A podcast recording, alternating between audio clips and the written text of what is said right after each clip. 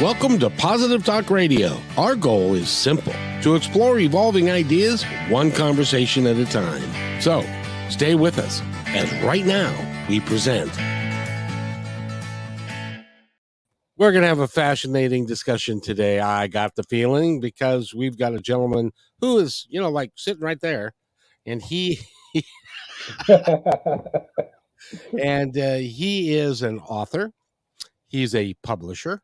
Um, but that's not exactly why we're here today, because we're going to talk about his life's journey through addiction, which led to some incarceration, which led to other issues that he's had, and then how he got through that to see the light and to become the man that he is today.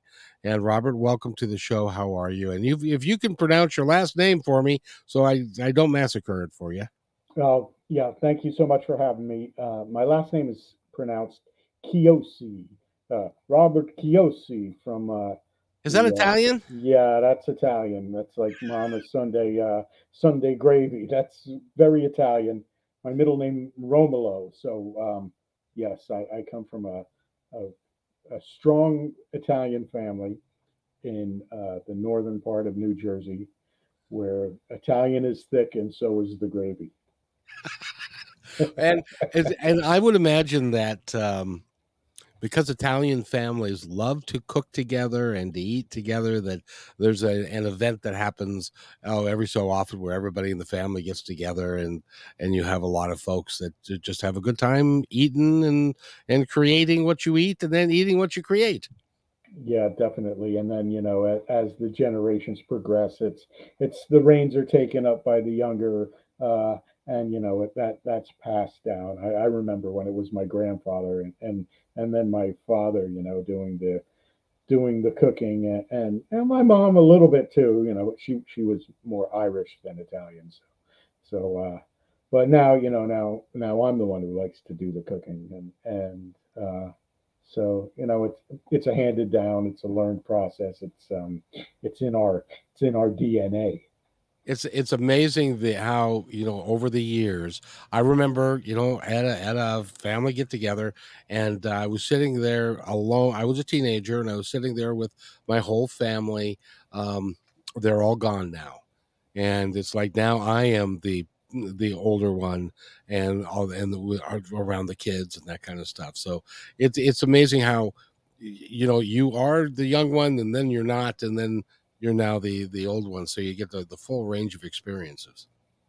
Yeah, you know what I mean. It's I, I'm the oldest of all of my cousins, and I remember, you know, I was I was in high school when when they were just being born, and you know, recently I went to one of the uh, one of the youngest cousins, her wedding, um, you know, and I'm like, oh man, I'm I'm one of the older family members here sitting here, and it was it's really weird, you know, to to well, you know, I mean, as opposed to not getting older, uh, I'll take it, but it's exactly. it's it's very weird to to you know because in my head I'm still you know I'm 17 or at the very at the very best I'm 22 inside my head, but the body is every bit of 55.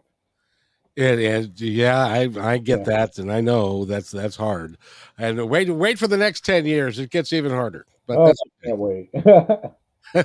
so let's talk about. And I'm thank you for being here, by the way, and thank you for being so open and honest about the struggles that you went through, and that really was a journey from when you were a kid and and getting into substance abuse and and all of that, and then and then that led to a series of events. Would you want to tell us a little bit about all yeah. of that?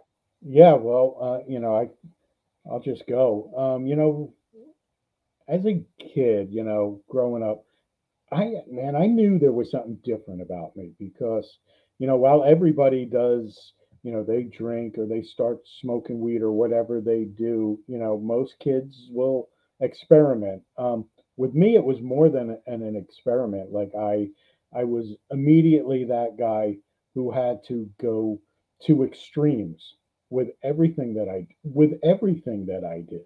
Um, you know, the first time I, I went into my parents' refrigerator and took a beer out, I didn't sip it, I didn't taste it. I chugged it as fast as I could to get that effect from it. And once I got that effect, I went in and I got another one. You know, I think the first time I got really drunk, you know, I, I got to the point where I almost gave myself alcohol poisoning.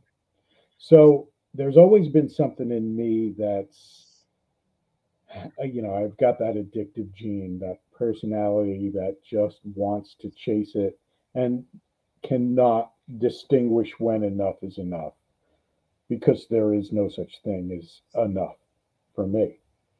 Now, I, throughout my life, I, I guess, you know, I didn't find the, the substance right away that was going to take me down. You know, I, I dabbled with little more gateway harmless um, substances that, you know, I managed to skate by without really getting into, you know, the, the trouble that was certainly coming my way. I was uh, smoking smoking weed for a really long time. I was drinking for a long time, and I kept pushing the limits and and pushing the uh, the variance, adding more concoctions to that mix. Um, I got married.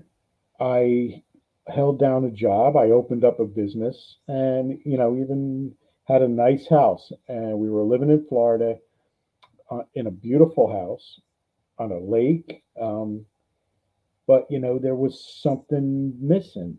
You know, I was unsatisfied, and and that was in me. You know, the the thing that was missing was was something within myself, and I didn't know it at the time, and I ran into um, opiates at that point. This was the early 2000s, right when the uh, opioid addiction was about to happen.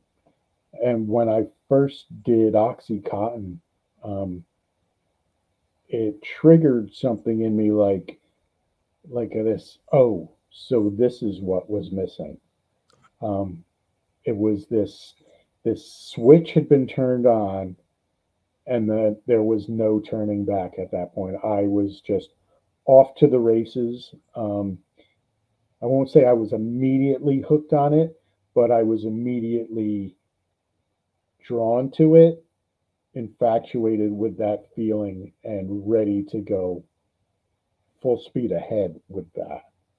I, got a question for you because I, I interviewed a young lady recently. She lost her son when he was 32, but when he was like 18 or 19, it's right when Oxycontin came out.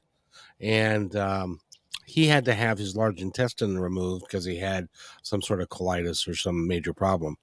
And so when they left the hospital, everybody had been told, the doctors had been told, Oxycontin is non habit forming, according to her. And um, hmm. they gave him 180 pills. And he never looked back. He was hooked by the time he finished that first prescription. Is that is OxyContin that pervasive that it can do that to you that quickly? Yeah, so it's essentially it's synthetic heroin. Um, oh, that's that's what it is. It's you know every uh, pathway that that drug takes is the same thing that that heroin does, which is it it saturates your your brain receptors. Um, so essentially, you know, your, your cells in your brain they're not connected and they communicate to each other through sending electrical impulses to them. Now the pain receptors in there, you figure, you know, figure like a mass here with a lot of holes in it being your pain receptors. And when an opiate like Oxycontin or heroin saturates the brain, it fills those pain receptors. And what the cell does is now produces hundreds and thousands of more pain receptors. So now you're starving for the drug. Um, and also, you know, if you don't do the drug, you feel like you are in severe pain. Um, so there's a whole physiological thing that goes on with the brain of an addict when they're hooked on opiates. Uh, and, you know, not to mention the psychological, okay, because now heroin or Oxycontin um, supersedes your survival uh, instincts and everything that you know getting the drug now becomes more important than than eating um, than than bathing than than relationships. So essentially your survival instinct is now focused on the use and acquiring more of the drug. It's expensive isn't it? Yeah, it's it's it'll take you down financially for sure. Um, you know, back in the day when I was first getting started, there were these the pill mills and doctors writing out, you know, false, fake, fake prescriptions, and uh, it, it was at its cheapest point back then, um, which still ended up, you know, taking everything I had. Um, and it, of course, it rose because, you know, the more you use, the more you need to use. So that keeps escalating. So it really doesn't matter how much you got, you're you're always going to need more than what you have. At least that was the case with me, and I've heard it heard it from a lot of other addicts too who can testify to that as well. Now, did that lead you, or does that lead people to uh, like fentanyl and some of those things? Cause, or because fentanyls are a fairly new um, synthetic drug, isn't it? Yeah. Um, you know, my only ex- fortunate for me, I had gotten in trouble and gotten locked up before fentanyl was actually making its uh, presence known.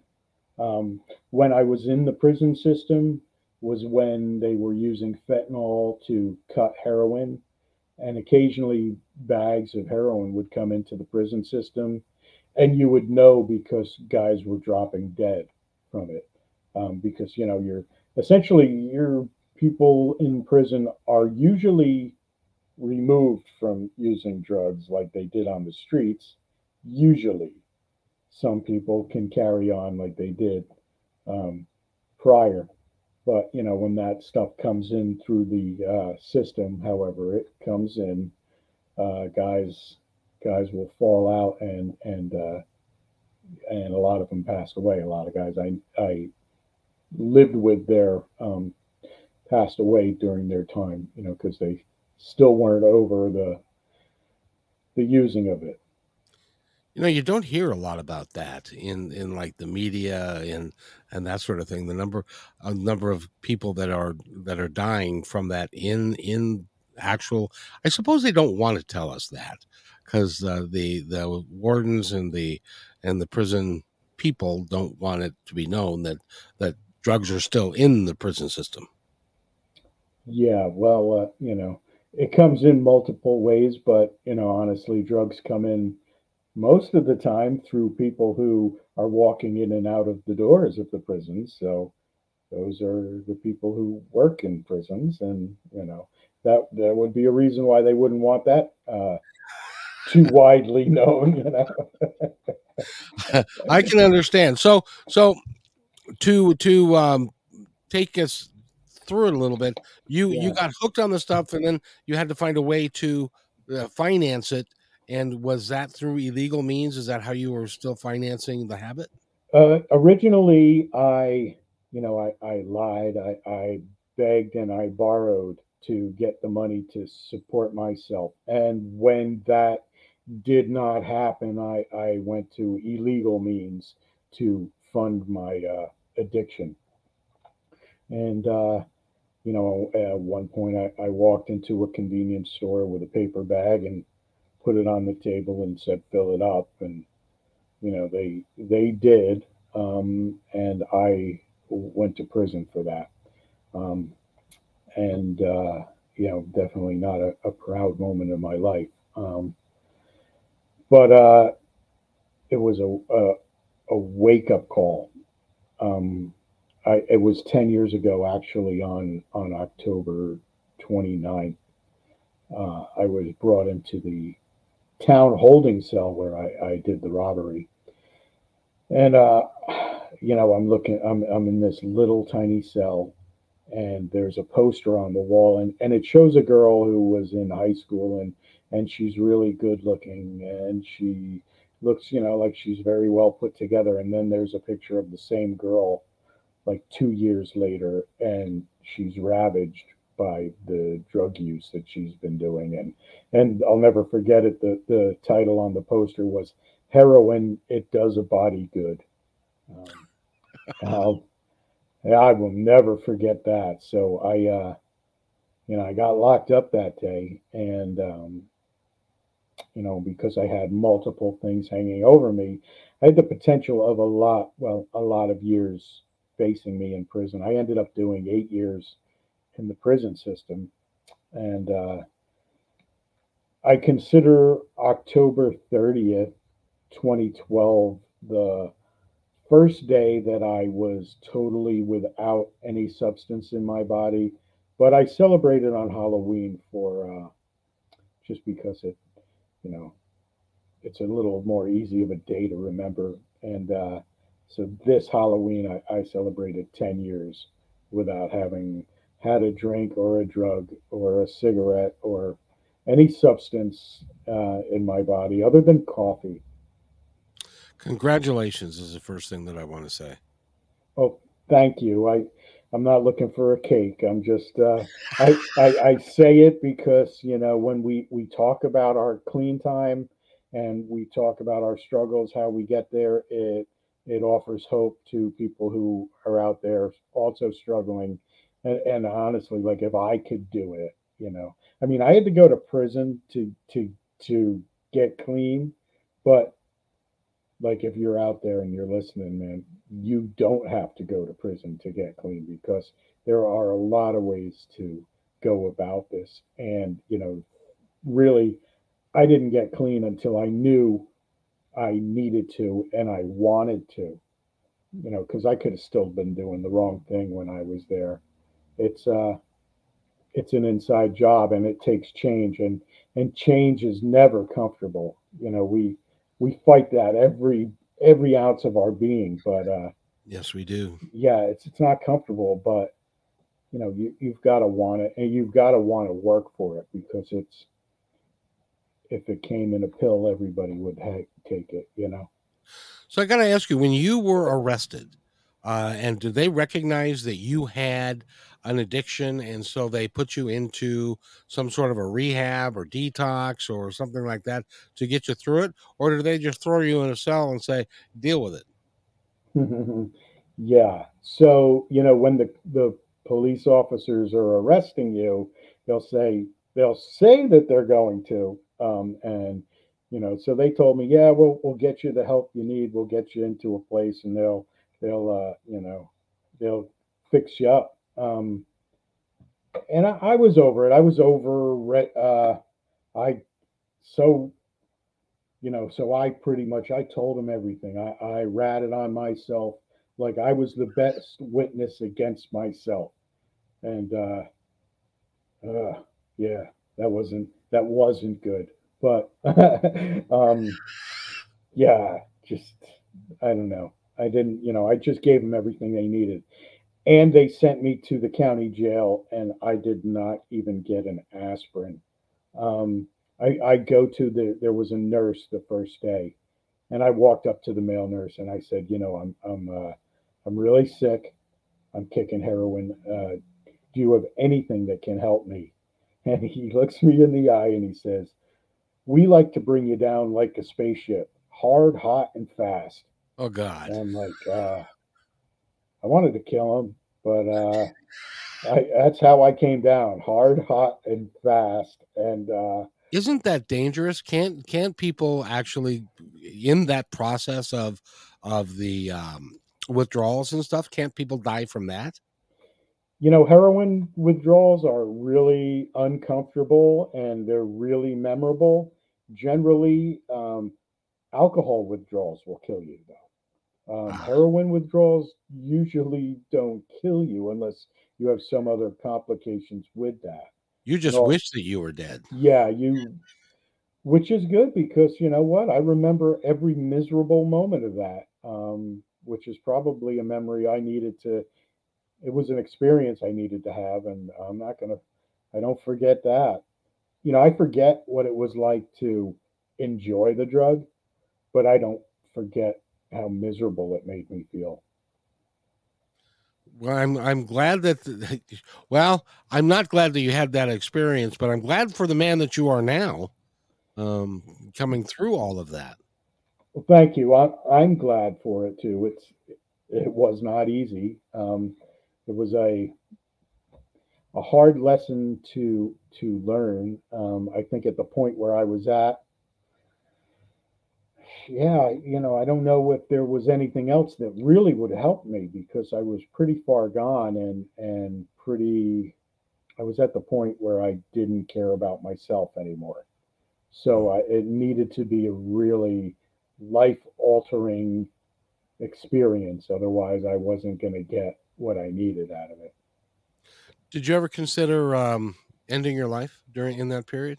Yeah, um, you know, and actually, I tr- I tried a couple times to do that. Um, when it came down to the the the nitty gritty of it, um, I just always couldn't fully go through with it, and uh, you know that that that that um, that fight to hold on to your life at the end of it is really strong.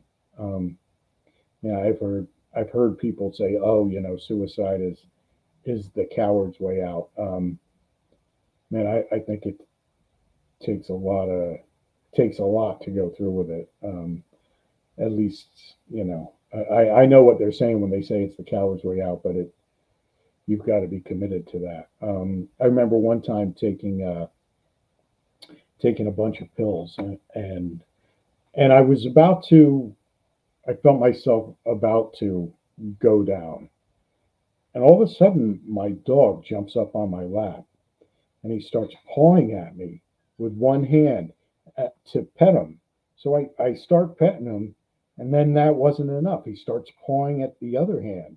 So he was like insisting that I pay complete attention to him and pet him with both hands and uh, I think he knew. You know, I think he sensed something was wrong, and and I think he saved me that night. Dogs are amazingly perceptive and amazingly smart. Yeah, I'm thoroughly convinced that's that's what happened that night.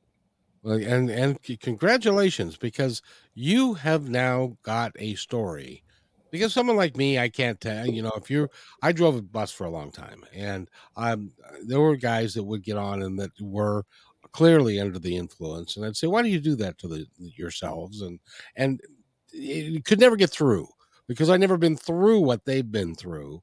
Um, didn't have know their story, didn't know why they were doing or how it was the way that they were, and and and so. But someone like you, you can generally make a positive impact in the world. I hope so. Um, you know, I speak out on on TikTok and on my uh, Facebook uh, reels, and I speak about addiction and I speak about the path to recovery. Um, and I get a lot of uh, I got a lot of feedback from the people who I who watch it, um, and it seems like you know people are a lot of people want to hear that message, and you know it's yeah. I mean, nobody can help an addict quite like another addict can. Yeah. Um, somebody who's walked walked this path and been through it and came out on the other side. Uh, you know, that's that's the experience that we share and and the hope that only another addict can bring to somebody who's struggling. Well, and nowadays, and I was astounded by this stat, but the same lady whose son passed away, and she's now an advocate for for getting rid of this and also uh, helping um, helping people in hospitals understand what it is and the drugs that they're going to get and that sort of thing so that they can help keep them away from addiction and stuff. And she was telling me that that last year in 21 100,000 people passed away from overdose. And that that to me was like an astounding number. I mean, we are in a real tough place when it comes to um, drug addiction, and especially coming out of the pandemic and the, lots of hopelessness and stuff. It really is hard for folks and for people to. I, I've known several people that have passed away and they were young, vibrant, alive, and then they weren't. Um, so your work and what you talk about is really important, and I wanted I wanted to stress that because you can you can help people like nobody else can. Yeah, well, that's the idea. Um, and I, I, you know, I write about it too. Uh, I'm an author, by the way. You know, whatever. Yep, you, um, you're, so, you're, an author. Let me let me go. Let's go down that. I want to make sure people know you're an author. You've got a publishing company, Last Last Waltz Publishing um uh dot or last waltz publishing publishing.com is is the is the website if you want to go there. You have several authors and you do a broad range of stuff and you do a lot of horror stuff and you do a lot of real life issues and stuff so um that's that's also cool. How now how long have you been out of prison per se? Uh on oh my god today's november i was released on november 4th two years ago. Two years ago today. I, Congratulations. I yeah, I didn't even realize another anniversary. Like, wow, that's uh yeah. So I was released. Um, I was actually released six months early because I was in a uh, the last year of my sentence. I was in a halfway house ah. uh, during COVID nineteen. Um, so also, you probably didn't hear how many people were dying in the prison system from COVID, uh, or you may have. No, nope. that's not that's not public knowledge, generally speaking. Yeah. So, the, in in New Jersey, where I was, we had the most um, most inmates die uh, from COVID nineteen, and um, it was it was rampant in the halfway houses and in the uh, in the prisons where where around in my area. Um, since I am a writer, I wrote to the senators and I wrote to the uh, the the newspapers and, and, to NewJersey.com and and um, I wrote to the attorney general and I wrote to the governor and uh, you know my little letters that I sent probably didn't amount to a hill of beans, but the New Jersey got together under um, Governor Murphy and they uh, enacted emergency credits for prisoners who were close to getting out. So, guys who had done good time um, were really close to getting out, were granted between six and eight months off of their sentences to get them out of the prison system that was running rampant with COVID 19. Um, so I was released six months early and was able to take part in that um, great program, um, which allowed me to get out to my family earlier than uh, expected. So that was um, that was quite amazing. Well, congratulations! Now there is somebody listening to us right now and I think they're still listening, that uh, lost a very good friend um, to an overdose um, in mm-hmm. in the last in the last four months or so, and it was devastating for everybody around them. Um, what advice do you have for people who are around people who may have been? Now, I believe in her case, she was in recovery, and apparently this happens a lot. She was in recovery and relapsed. And the relapse was a harder fall than the initial because she thought she could pick up where she had left off, which was not the case. And so it was an overdose situation. And uh, um, what advice do you have for people that are surrounding those folks? You mean uh, yeah, the, the advice for those who are around people who how if yeah if if if somebody is if you're concerned about somebody, do you know of any of any help that they can get, um, and or is that more of a state by state thing? You know,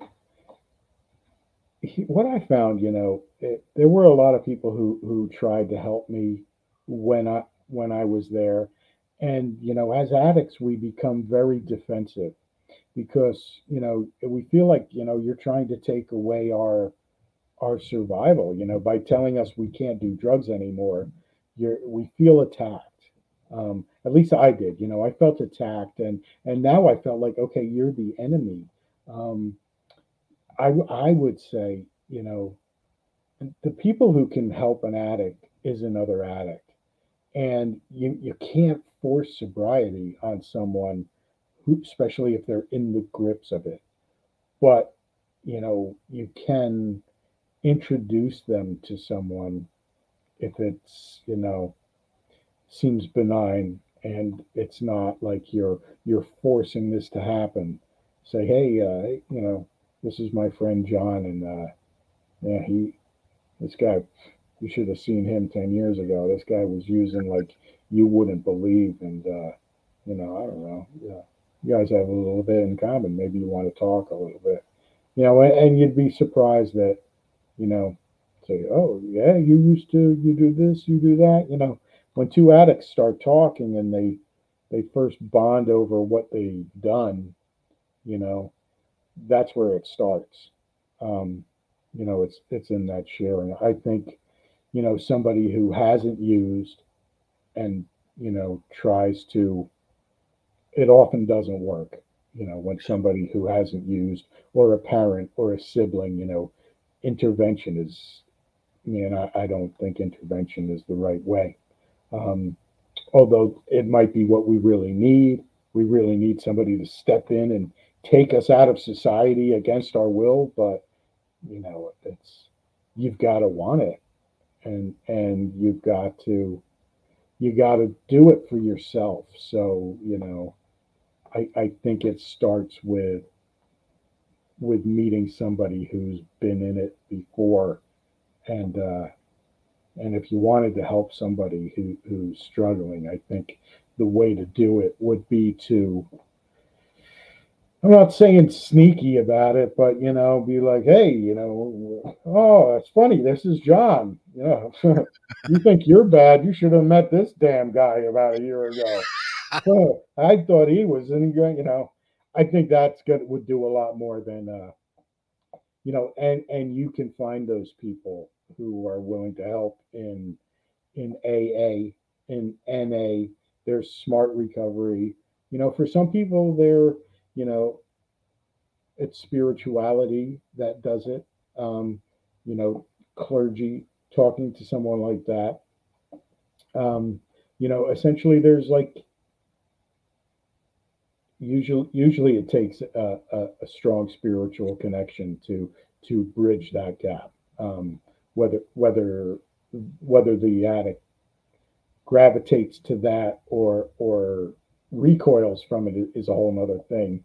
But um, usually when it works it's it's based in that. Um, so when when you were first imprisoned and you were that rocket ship that crashed and burned uh, how long was it before you started feeling like yourself again?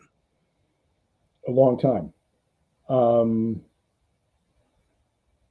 I'd say the first, I, I, always say it was 40 days before I actually got a, a full night's sleep.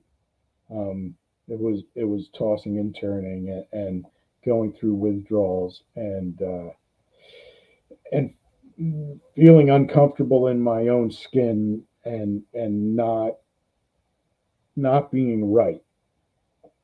Somewhere between three and six months, I started to feel again. You know, because that's the thing with with with opiates and and, and uh, heroin. We we stop feeling it, it. It blocked my feelings. You know, I, of course, there's still feel depressed, but that's the drugs doing it. But you know, I, I, I started to feel again, and I started to think about the people who I wronged, and you know, the people who I were was missing, and my family. So, you know, we say, uh, you know, the the best thing about getting off of uh, drugs is that you get your feelings back. And the worst thing about getting off drugs is that you get your feelings back. yeah. I knew you were going to go there. Yeah. So it was six months before I was like, you know, watching a watching a Hallmark channel and crying, you know, uh, in touch with my feelings again. it, it, it took a while, and then you know, still, that whole first year is like you're you're clean, but you're crazy still. You know, it, it took it took years for me to for my brain to come back and you know and my emotions too it it's not a it's a, it's a long road and um and it's a difficult one that's so why so many people relapse isn't it yeah man and you're never out of the woods because you know if you're not um doing what needs to be done you know to keep yourself maintained uh, it could happen at any point. You know, um, they say we're in recovery, and say we're not cured. We're we're in recovery, but uh, you know, I, I am thoroughly convinced that addiction is a disease, and um, with every disease, there is a cure. Um, and you know, so I mean, if you look at it from the standpoint of the criteria of disease, um, does it affect an organ? So yes, it does. It it affects the brain, and also, you know, I mean, the liver, the lungs, whatever you're using. But addiction affects the brain, and it makes you not think right. Is the second criteria is are there symptoms? There are definitely symptoms when you know you you become a liar, you become untrustworthy, you start committing crime, you you uh, stop caring about yourself. And then the third and final criteria is there a cure? Well, millions of people have found recovery through programs like Narcotics Anonymous and Alcoholics Anonymous and, and Smart Recovery, and by talking to members of the clergy and by living a lifestyle that's healthy. So I would say, yes, there is a cure. So, you know, in that sense, this is a disease and it's curable if you do what's necessary looking at your life now, where you're at now, having a publishing company, being a published author, do you think it's kind of like a bad dream? A nightmare. Um, I didn't think I was ever going to wake up from that dream. It's, you know what, it, when you get out of prison and you've been through like addiction and, and been through the trenches, a lot of it's fading you know, it's like a memory that like I can't quite hold on to. Um, I guess that's trauma mm-hmm. and and stress. Um, you know, and I'm trying to write it down and put it in a book and and and retell it, but uh, you know, it it's it's fading like like a bad dream. Like when you wake up from a nightmare and you want to remember that nightmare, like it's it's getting harder to hold on to. Um, you know, I guess that's the the brain's defensive mechanism for for trying to to put trauma, you know, not not at the forefront. Going through everything that you've gone through, do you think that there are elements of uh, people that have been in prison for a while and stuff like that? Is there elements of PTSD and post traumatic stress and that and that sort of thing, um, even after they get released from prison? Yeah, well, you know, I mean, sure, I guess it, it depends on the how long the person's been in, and I guess it depends on the uh, situations they were uh, subjected to in prison. But yeah, definitely, there's there's that. I I didn't. I was never introverted or or never had any kind of anxiety prior to going in. You know, coming out now, I'm really not very. I'm outgoing on the internet but uh, I, you know, being in crowds is a little uncomfortable for me, and, and going to social events is a little, it's a little much still. And when I first got out, like I remember walking into, it was either Target or Walmart, and uh, I had a full blown um, panic attack because it was just, it was just too big, and uh, yeah, no, that that stays with you. You know, people I had the opportunity years ago. I had the opportunity to. Uh, I was an amateur boxer, and I had the opportunity to go fight at a place in Washington State. It's called um, Monroe Reformatory. Now they call it a oh. reformatory, but it's a prison. it's you know, and it's got all the all the earmarks of what a, a prison would be like and so forth. And for me, going into that place, um, because I'd never been exposed to anything like that, and I was just visiting, and it scared the shit out of me. Uh, what's it like when you get sentenced to be in a place like that, and the sentence is a long time from now that you're going to be spending there? Yeah, you know, uh, I knew it was going to be long. Um, it's debilitating. It's I remember the you know the place I was in, the county jail I was in was kind of like a uh, country club of of county jails, and then from there, eighteen months later, I got sent I got sent to the the reception facility where they figure out where you're going. Now that was the first time that steel bars closed behind me. So uh-huh. those cells were steel bars and it had been built in the 1800s and there was no heat or air conditioning and there were rats and roaches running all over you know it was like at a papillon and uh and man i those steel bars shut and that clang goes through your soul um and then you know when they they told me i go to the reception and they're like okay you're going to Northern State Prison. Northern State Prison in New Jersey is one of the largest gang prisons um, in the state. And I, I'm like, really? Uh, are you sure? And they're like, oh yeah, you'll be, you'll be fine. Um, I thought I felt like they were sending me to the Thunderdome, um, and I'm just like, this is it. You know, this my life is over. You know, I'm done. You know, this is I'm, they're gonna. I don't know what's gonna happen, you know, but uh, you know, there, there's this whole thing like, you know, prison. Your first day of prison is this make or break situation, and you go up to the biggest guy and you knock him in the teeth, and uh, everybody leaves you alone. You know, prison is not like that. Um, and you will do wise not to do that if you go to prison. I, I got sent to my cell my first day of prison and I'm carrying my clothes. And the door opens, and there's this huge guy with gold teeth laying on the bottom bunk. And I'm about to come in the room, and he goes, Whoa, whoa, whoa, my man. Before you come in here, what are you in here for? And I'm like, I'm here for robbery. He's like, That's a real respectable crime. Come on in. They, they want to make sure you're not a, a, a molester or, or, a pervert, you know, before um, you do that. Uh, so that's one thing that the people in prison will not tolerate, especially anybody who's hurt a child. Um, so I got became very good friends with that man who became my bunkie for years and years.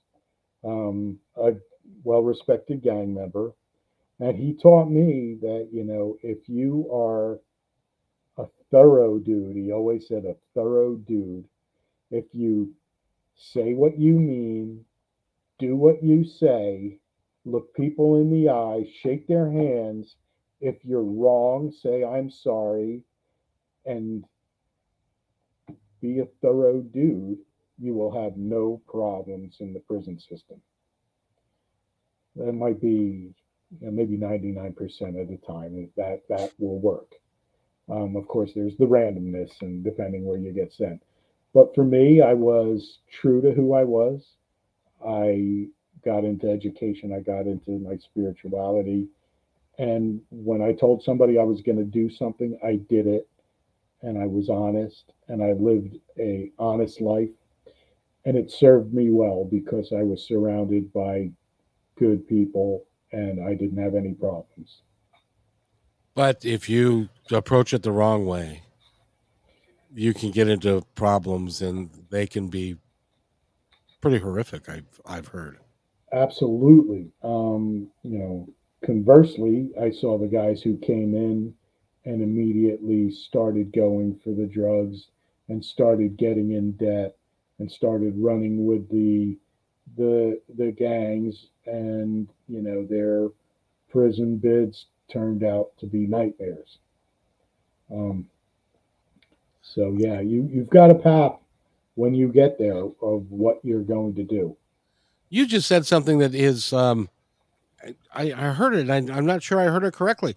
How the hell do you get into debt in prison? All right, so there's gambling. Oh, um, that, there is that. There's gambling. There's drugs um, for whatever you know. Uh, of course, there's you know there's poker tables there, so there you've got the the poker table. You could get uh, get into it. Um, you could borrow stuff from people. You know, a lot of guys they have medication in prison, and people some people you know get drawn to the different medications so they buy other people's medication or you know the drugs that come in you know they buy that and a lot of times find themselves in debt. And uh yeah no there's there's um there's financial uh co- commodities in prison. You know it's it's usually done with food or or things you buy off a commissary or you call up and have your people put money on another person's book so you know there's a there's a barter system. There's a uh there's a commerce in prison are, are cigarettes you see in the old in some of the older movies you see cigarettes and cartons of cigarettes being uh, given to folks and stuff as as as a uh, compensation for and is is that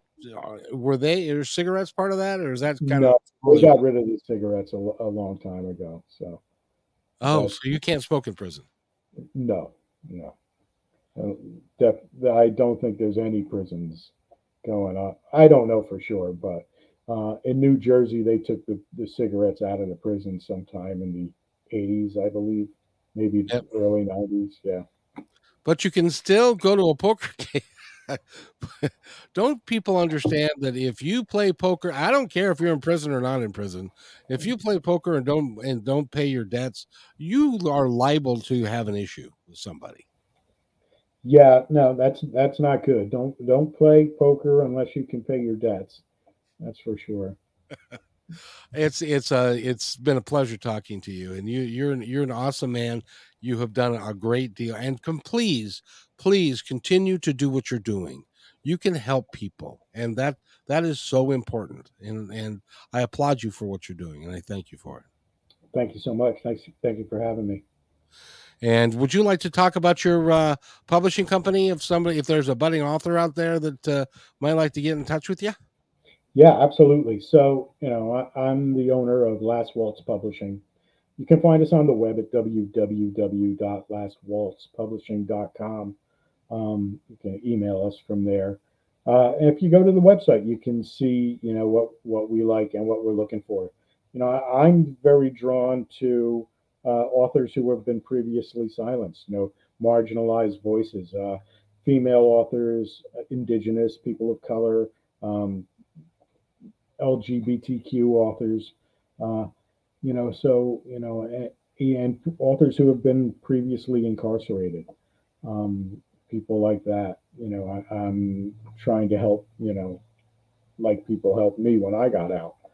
So if you uh, are an author and you might be interested in seeing if we're a good fit, uh, send me an email um, or reach out, you know, via the website, and we can talk about it.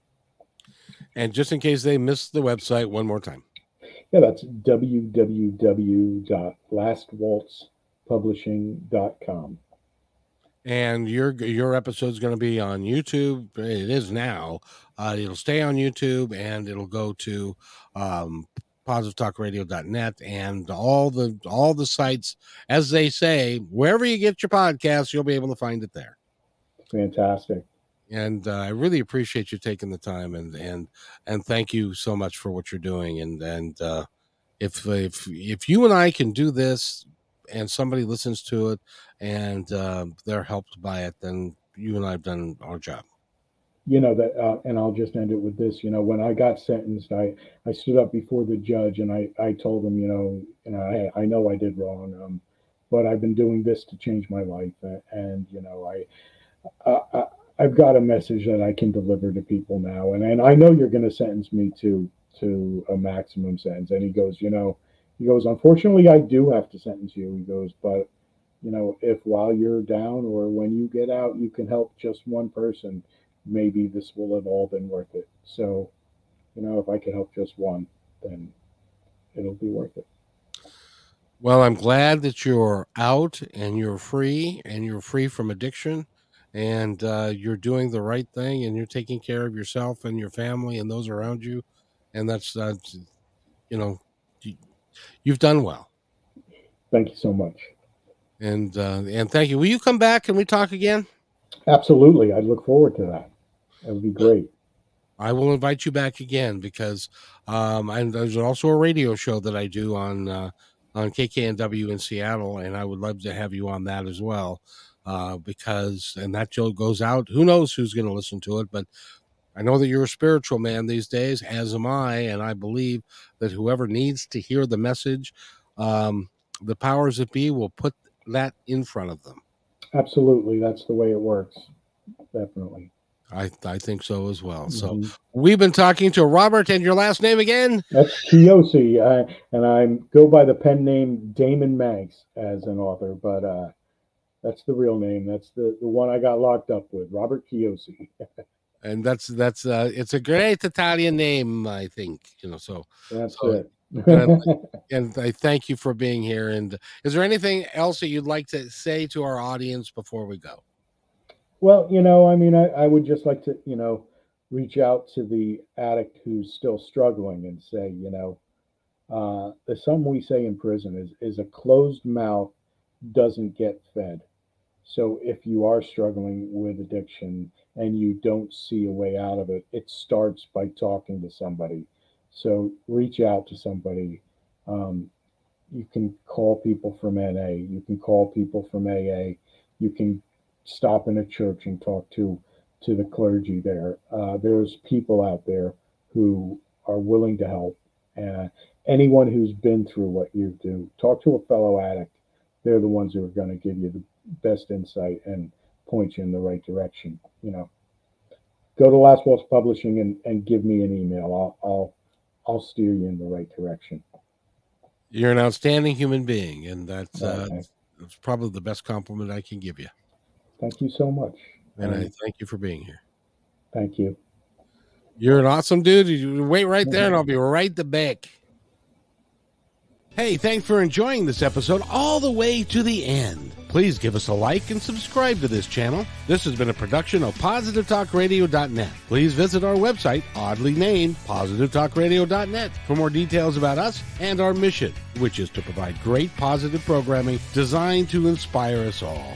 I'm Kevin McDonald, and I'm proud of these shows, and I truly hope that you'll like them and share them with friends and family. So, on behalf of our entire team, remember be kind to one another because each other's all we got.